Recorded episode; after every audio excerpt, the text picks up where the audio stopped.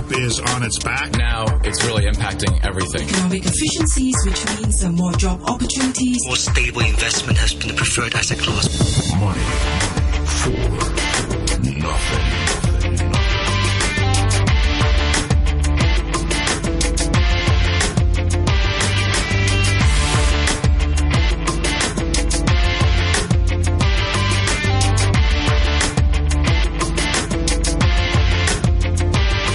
Good morning and welcome to Money for Nothing on this Monday morning with me, Renita Malhotra Hora.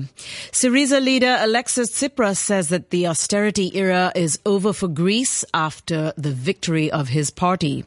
The euro slips with S&P 500 futures on the Greek vote. Oil and copper futures also decline. And Kuroda says that the Bank of Japan may need to get creative in any further monetary stimulus.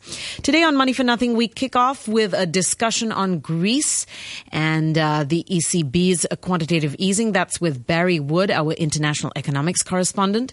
Keith Pogson of tax and advisory firm EY talks about opportunities in China's financial services sector. And Brian Jackson of IHS Global tells us why foreign deposit investment is down in on the mainland. Alex Wong of Ample Capital joins us as guest host. Good morning, Alex. Good morning, Anita. So, how's this for a bit of a topical Monday theme? Oh, I think uh, today probably we would see some uh, choppiness in Hong Kong as uh, as usual. Probably we would see some pullback. Uh, first of all, because of Greece, and then I think uh, the uh, U.S. dollar strength would finally drag down some. Valuation in Hong Kong local enterprises, but I think the, the, the, impact would not be too much on the overall market because China is still doing the easing. So uh, uh, almost half of the companies, or more than half of the companies, would not be affected by the U.S. dollar strength. But I think uh, we would see some sell off in local enterprises. Certainly, lots to talk about, but definitely Greece is the way we are feeling.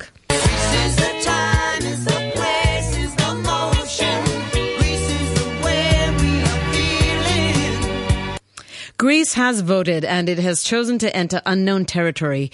Gone is the decades-long centrist consensus replaced by a radical left-wing party called Syriza, which has gained at least 35% of the vote in Sunday's election.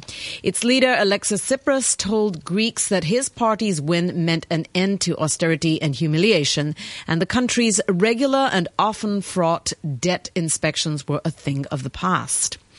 Well, the Federal Reserve could be key for Wall Street this week as we get to hear from the U.S. Bank for the first time since a series of moves by its global peers, including the European Central Bank's massive stimulus plan.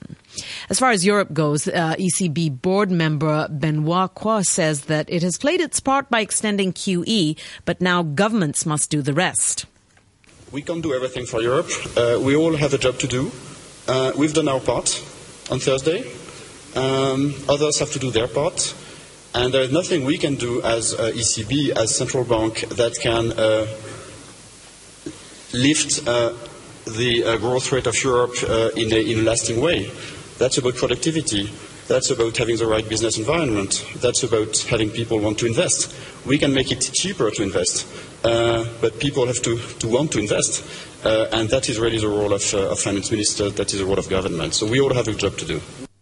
Now, when you talk about monetary policy in general, inflation, certainly in the case of Japan, has not gone up as much as expected, maybe worldwide. So are there limits to what monetary policy can do? Here's Haruhiko Kuroda, governor of the Bank of Japan, speaking from the World Economic Forum in Davos. Yes, uh, in the short run, uh, oil price decline tend to reduce inflation rate all over the world uh, including the US, Europe, as well as Japan. But in the medium to long run, uh, declined oil prices could raise real growth rate, and that would eventually uh, raise inflation rate uh, gradually. So, uh, short answer is yes and no. Last week's larger than expected stimulus package from the ECB lifted U.S. stocks, helping indices post gains for the week after three straight weeks of losses. There is a fear, however, from uh, Mark Carney, who is the governor of the Bank of England, that uh, easy monetary policy could prompt excessive risk taking in financial markets. Let's bring in uh, Barry Wood, RTHK's international economics correspondent based in Washington. Good morning, Barry. Good morning, Renita. So, Barry, the Fed meets uh, this week. The FOMC meeting is scheduled for later this week. Would it be tougher for the Fed to move ahead with its own plan to start raising rates by mid-year, uh, lest the U.S. economic policy move out of sync with the rest of the world? Well, it's in a way already out of sync, isn't it? I mean, the Fed is cutting back on bond buying. It's over. And the ECB is moving ahead, and the Japanese will have to do something. It was interesting to hear Kuroda-san say yes and no. Yes I mean, and Japan no. has got a big problem. Very definitive. I don't think, Renita, that uh, the central bank here in the States is going to be particularly decisive anytime soon. The statement that we're likely to see on Wednesday will probably say, you know, we're continuing to monitor data. The U.S. recovery continues. We watch international developments with care. They won't address the dollar because they'll always say that's a Treasury responsibility, not a Federal Reserve one. So I don't expect much this week, and I don't expect that to really alter their policy given what you've just asked. Alex, uh, what are your thoughts here? Um, you know, what do you say specifically to Barry's comment about the fact that they won't address the issue of the dollar? I think yes. Uh, it is very likely the Fed to be indecisive in the meantime because the, the outlook is so unclear, and then uh, actually the uh, market is also. Um, very very strange because we are seeing a very strong risk-off attitude uh, in in the U.S. or or in uh, other other places, uh, but uh, only in Europe people are buying stocks aggressively because of the declining currency. Barry, um, you know, coming back to Greece, uh, this election, what is it going to mean now for Greece and the eurozone? Well, it means there's uncertainty ahead, and that will begin really just in a few hours' time. I think it's already begun with the election result. But the Eurozone, the finance ministers of the countries in the zone are meeting Monday in, I think, Brussels, and uh, they will no doubt be discussing what they've discussed for several meetings, and that is, what about Greece? Uh, they'll wait to see what Syriza, you know, once a government is formed, what the policy of Syriza is because you know the Greeks talk a lot about. I'm talking about Syriza and Mr. Tsipras. He talks a lot about austerity being over, and that uh, humiliation of the Greeks is over, and that renegotiation of the debt is on. But I'm not sure that's going to be the full picture. I, I think we've got uncertainty and volatility in markets in Europe for the next several weeks. So, uh, realistically, do you think uh, that the, they will be in a discussion, uh, in a position to at least discuss renegotiation of uh, Greeks' debt? Yes, I do. Look, one should remember that going back these five years, that you know the Greeks have been, you know, treading water and trying to get their economy to grow and to put these reforms in place. Only half of which have happened. But the Greeks were to be rewarded with debt forgiveness for at least a big percentage of their very large foreign debt. Well, if the Greeks are now going to say, screw you, mm-hmm. we're not going to continue with the policies that we promised in return for the money you're providing, then you can have a confrontation. But I'm not sure that's likely to happen. But certainly, the Europeans, that means the countries that have provided the aid to Greece and continue to provide it, they're not going to say, oh, right, you know, we'll just write that off because welcome to the club. This is going to take time. And I don't think the International Monetary Fund, the European Central Bank, and the European Union are going to waver. They want to keep Greece in the Eurozone. But the Greeks have to make sure they're going to put the policies in place that allow them to stay. Yes, uh, but the question really is at what cost? I mean, uh, John Milios is a self-described Marxist with a PhD in economics, and he says that one solution could be a swap. Uh, Alex, I'd like to ask your opinion on this. Milios wants to give the central bank a different type of bond, which he calls a zero coupon, uh, zero coupon perpetual. In other words, a bond that pays a zero interest rate for the entire duration of the bond, which in this case could be forever. What are your thoughts on this? Oh, that that is uh, essentially a write-off, I think. Exactly. so, is it realistic? Oh, I think uh, this is. Uh, this is not realistic, I think, because this encourages uh, uh, you, you to, to be, be responsible, actually. Yeah. Now, Milios insists that the ECB would eventually get paid back and that the country would begin buying back the debt that is repaying it once the economy has grown sufficiently uh, that the country's debt to GDP ratio falls to 20% from the current level of 174%. But, uh, and he calculates that this would take 58 years. So, Barry, do you agree with Alex? Is this essentially a write off that is being proposed? Why, of course. And Alex, uh, you know, the question is how are the Greeks going to grow? This is a tourist economy. Greek shipping isn't recovering because the Eurozone is weak. Greece's economy doesn't grow unless the European economy grows. So I, I think Syriza is sort of caught. But this is a very delicate situation. It's a delicate problem for all concerned. But I think the financial markets have already made their determination, and that is that the Greek bond prices are going to continue to sink, the interest rates will rise, and we'll wait to see what kind of solution. There could be, as you suggest, Renita, from that Greek economist, and a whole new crowd coming in, that there could be a creative solution, but I don't think we have a clue as to what that might be.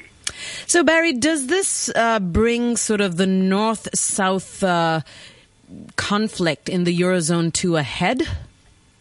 Well, you know, it's never coming to something that we can say this was the decisive moment. But certainly this reignites the European problem. And the signal that is being sent from a little economy on the periphery of the eastern Mediterranean to Spain, for example, is quite strong. Podemos, which is a party in Spain that is not unlike Syriza, they are going to feel stronger as a result of this. And their program is the much the same as Syriza to say, you know, don't pay the debt, end of austerity, we've had enough. But of course, they also want to stay in the Eurozone. So these are dilemmas that are, in one sense, almost intractable.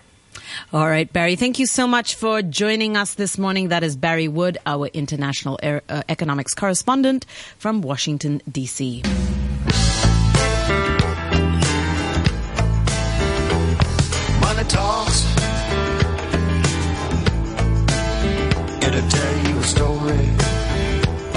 The time is now 8:15 a.m. and Li Ka-shing's hectic start to 2015 has meant record Asia M&A loan and equity deals so far this month. That's good news for investment bankers close to the 86-year-old Hong Kong tycoon's empire. The brisk business, 108 billion of Asia M&A, makes it the best start to a year and raises hopes that the Chinese Year of the Goat could bring a windfall to a region that has been starved of fees. Alex, gold Goldman Sachs has long been a favorite of uh, Li Ka-shing, but the mandate for the O2 deal, the recent O2 deal, has been given to HSBC and Moelis, uh, a boutique advisory firm. Is this a sign that uh, Goldman Sachs is perhaps losing its grip on uh, Li Ka-shing's deal making? Oh, probably um, some of its uh, market share has gone. Yeah, uh, probably this is not a good sign. Yeah. So, what do you think uh, this activity uh, means for overall M and A activity in Hong Kong this year? Oh, I think uh, probably uh, from for for Li Ka-shing deals, uh, we are seeing a swap in uh, U.S. dollar asset to Europe dollar based asset. Actually, I I, I think uh, it is a strategy of the group. So uh, we may see kind of uh, this kind of things going on within his group, but I don't think that this share this will is now share uh, uh, with other tycoons yet. All right. And speaking of China's financial services, uh, this is a sector that is difficult to crack for foreign banks. Among the regulatory hurdles are equity investment limits that prohibit uh, owning more than a 20% stake in domestic banks. Still, there's a general optimism among foreign bankers about the unfolding environment. This is according to a poll by tax advisory firm EY. Let's welcome uh, Keith Pogson, who is the global assurance leader for banking and capital markets at EY. Good morning, Keith. Good morning, Renita.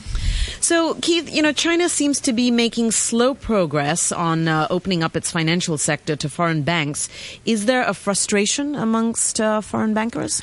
Well, I, I, think there is. If you look at relative growth rates, the uh, foreign banks are finding it difficult to increase their business onshore. Um, if, if anything, if you look at the numbers, their percentage of market share actually shrunk over the last 12 months. That is a relative game. The uh, domestic banks are growing quickly relative to the foreign banks, who are still growing.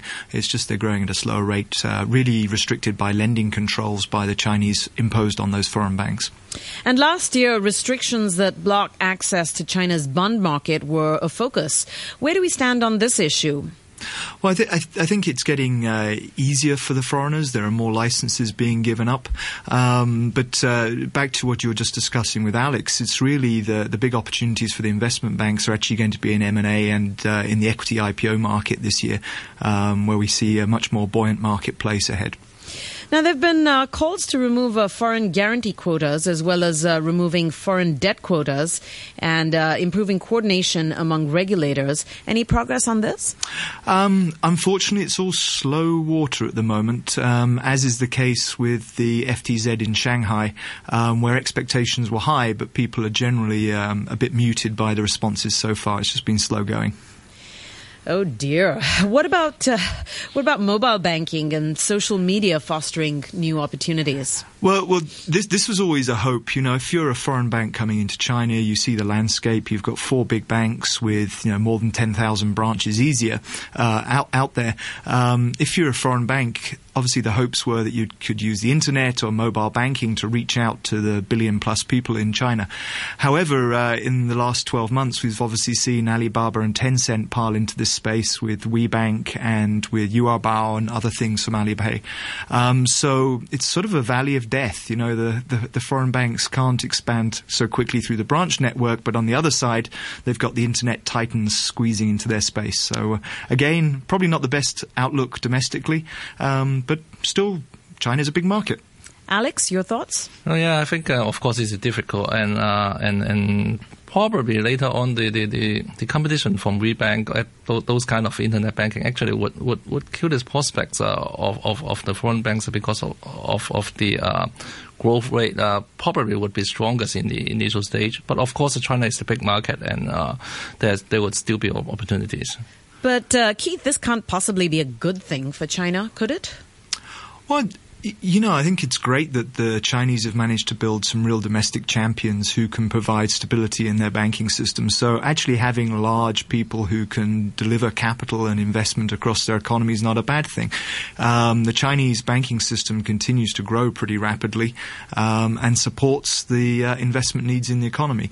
Um, where the foreigners are really actually having success is in offshore banking. It's uh, bringing trade finance, and uh, obviously with the way that commodity markets and uh, the FX markets have been moving of late, um, the risk management skills they bring are increasingly valuable. All right, so the growth of foreign direct investment in China hit a two-year low in 2014, and momentum is weak entering the new year. Let's bring in Brian Jackson, who is an IHS economist. He joins us by phone. Good morning, Brian. Morning. Hi, good to speak with you. Good, good to have you on the show, Brian. Can you quickly take us uh, through the statistics um, uh, on foreign direct investment in China? Sure. So, so last year in 2014, FDI growth into China was around 1.7 percent, and that compares to around 5 percent in 2013. Um, so this clearly is uh, you know slowing. And to give an idea of, of where that puts China, the total is around 119 billion full year, uh, and while we don't have other countries yet for comparison, it's likely that China will be somewhere in the top five as it has been in similar years. So while the growth is slowing down, China certainly is still a key destination for FDI globally. Um, and there's also, I'd say, an interesting disparity within the FDI data for China. So, for example, into the industrial sector, there was actually a contraction of around 13%, whereas investment into services grew by around 11.5%. So this just shows that there is uh, a bit of a, a, change going on in China, where traditionally, 10 years ago, uh, it certainly would have been more the case that manufacturing and industry was a big focus, whereas now companies from abroad are more and more looking to services. Yeah, so manufacturing is certainly becoming more expensive in China. This has been an ongoing theme. When you talk about a growth in services, what kind of services uh, are we are we seeing grow the most? Well, if you want to, we can look at it in a few ways. One would be, of course, uh, what are the sort of the biggest ones in the room? What what account for the most uh, FDI in the services area? Um, and that very clearly is real estate and commercial services. And despite the downturn in the real estate market in China, uh, real estate still continues to grow uh, within FDI by about 18% year on year. Um, and that accounts for about a third of services FDI. That said, there are some other ones which are growing much, much faster. They account for, of course, relatively smaller share. Um, but I'd say they point towards areas that foreign companies see as uh, providing more domestic market as opposed to an export market. Um, so that would, for example, be recreational services and cultural services grew by about 66% last year uh, or one which I think we're all aware of as, as a pressing issue in China, water conservation and environmental services grew by about 40% year on year last year in the FDI area. All right, Brian, thank you so much uh, for joining us this morning. That is Brian Jackson. He is an IHS uh, global economist. And thank you also to Keith Pogson, who is a global assurance leader for banking and capital markets at EY.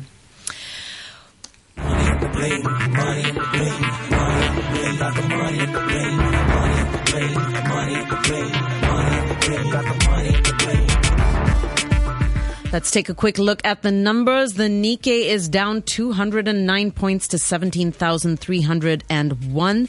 S, uh, Seoul's uh, Kospi is also down 7 points to 1,928.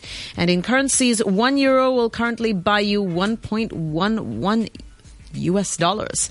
Wow, that's low.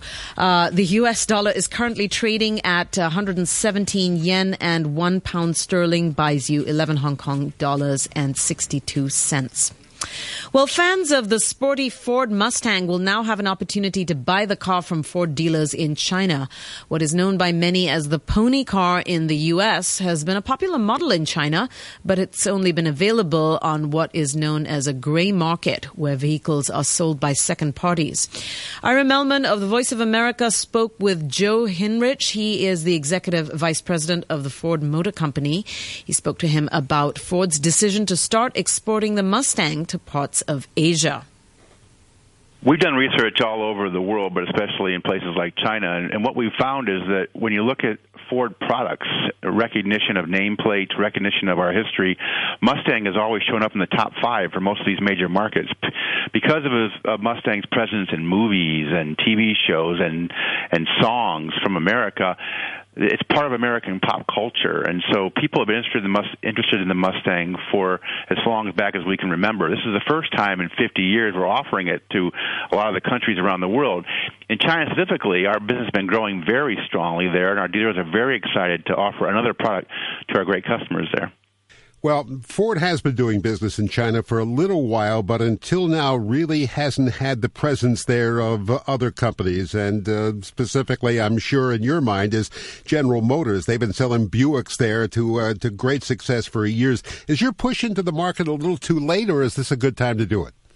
Well, actually, you know, Ford's been one of the fastest growing brands in China over the last several years. When you look at our business um, especially the last couple years, we've been really strong growing. As a matter of fact, the Focus nameplate is the number one selling vehicle in China for the last couple of years from a car standpoint. So we believe our, our recent success just demonstrates the strong recognition of the brand, the desire of our internationally competitive products, and we're seeing great growth with even more capacity and new products coming in this year. What about the price? The cheapest Mustang that's going to be sold there I understand is the equivalent of almost 68,000 US dollars, far more than it is here. Why is that the case? Really has to do with the, the cost of logistics of sending the vehicle over there, and importantly, imported vehicles in China have uh, over 20% uh, custom duty requirement for the government. So what you'll see on imported products is they are more expensive, but they're more limited in supply. That's why, by their nature, they're higher priced. Um, and with a sports car like Mustang, we're seeing very strong early demand and interest, and we believe we'll be able to sell the vehicles that we've allocated to China quite easily. What about this parallel market that's getting more and more press of late of uh, people, of dealerships, of other companies buying American products and then selling them on almost what is a gray market in China? How are you fighting that if you are? Well, we're fighting that uh, gray market by expanding our dealership network in China. We've been expanding it by almost two dealers a week on average for the last several years. And that expansion is bringing us into new markets and more markets than ever before with legitimacy of a factory backed store and the great presence that we have with our dealer partners. So that's what's happening there. There is still a gray market in China for vehicles, but as we expand more into all the all the different country, cities in the country, you're seeing that diminish. Okay, that was uh, Ira Mellman of the Voice of America speaking with Joe Hinrich, Executive Vice President of the Ford Motor Company. The Nikkei is down now 114 points to 17,397. Australia, um, excuse me, Seoul's Kospi down still 7 points to 1,928. Brent crude oil is currently at $48.30 and gold is at $1,297 per ounce. So, Alex, uh, parting thoughts for this morning. We've got an FOMC meeting coming up this week. What else should we keeping our eyes on? Oh, I think uh, for this week, uh, probably we need to see uh, whether people would discount the uh, impact of the strong Hong Kong, U.S. dollar on Hong on Hong Kong because uh, this would reduce uh, the attractiveness for Hong Kong dollar-based asset and also uh, the competitiveness of Hong Kong enterprises. So I think that this this is not discounted yet. So this time of QE probably will be different from what we've seen in the US or even in Japan. So we probably need to think about the impact on Hong Kong because of the decline in euro. So uh, very likely we would see some sell-off in local enterprises, but uh, we would see some strength in companies like Cathay Pacific, I think. Are we likely to see any of that before the FOMC meeting, though? Oh, yes. I think uh, FOMC probably would be not a very uh, big event this time because uh, market is uh, very um, uh, uh, uncertain already. So probably people would, would not be have a very heavy, heavy position. All right. Thank you. Thank you so much for joining us. That is Alex Wong, Director of Asset Management at Ample Capital and our regular Monday host on Money for Nothing. And this is Rinita Malhotra Hora wrapping up for the show. A quick look at the weather forecast for today. It'll be mainly cloudy with a coastal mist in the morning and at night. Currently the temperature is 17 degrees Celsius and the relative humidity is 83%. Now it's time for the news with Sam Butler. Greece's left wing anti austerity party Syriza has won the country's general election, but it's unclear whether it'll have enough seats in parliament to govern alone. The party's leader, Alexis Tsipras, told supporters in Athens that the oligarchies of the established parties had been defeated. He said the austerity measures introduced by the outgoing government would end, and he would work with Greece's creditors to agree a viable deal for the country's debt. Mr. Tsipras said Greece was turning over a new leaf. Today the Greek people wrote history. Hope wrote history. The Greek people gave a clear, powerful mandate. Greece changes uh, page. The French President Francois Hollande congratulated Mr Tsipras and promised to work with the new Greek government to support growth and stability. The British Prime Minister David Cameron, whose country is the biggest European economy outside the Eurozone, warned that the Greek election would increase economic uncertainty across Europe. And the head of the German central bank said Greece would only receive further support if it honoured the agreements it had reached with its creditors. The authorities in Egypt say at least 18 people, including three police cadets, were killed during protests marking the fourth anniversary of the uprising that toppled President Hosni Mubarak. Radio Australia's Hayden Cooper reports. It was a day of tension as a huge police presence tried to stifle any hint of protest across Egypt.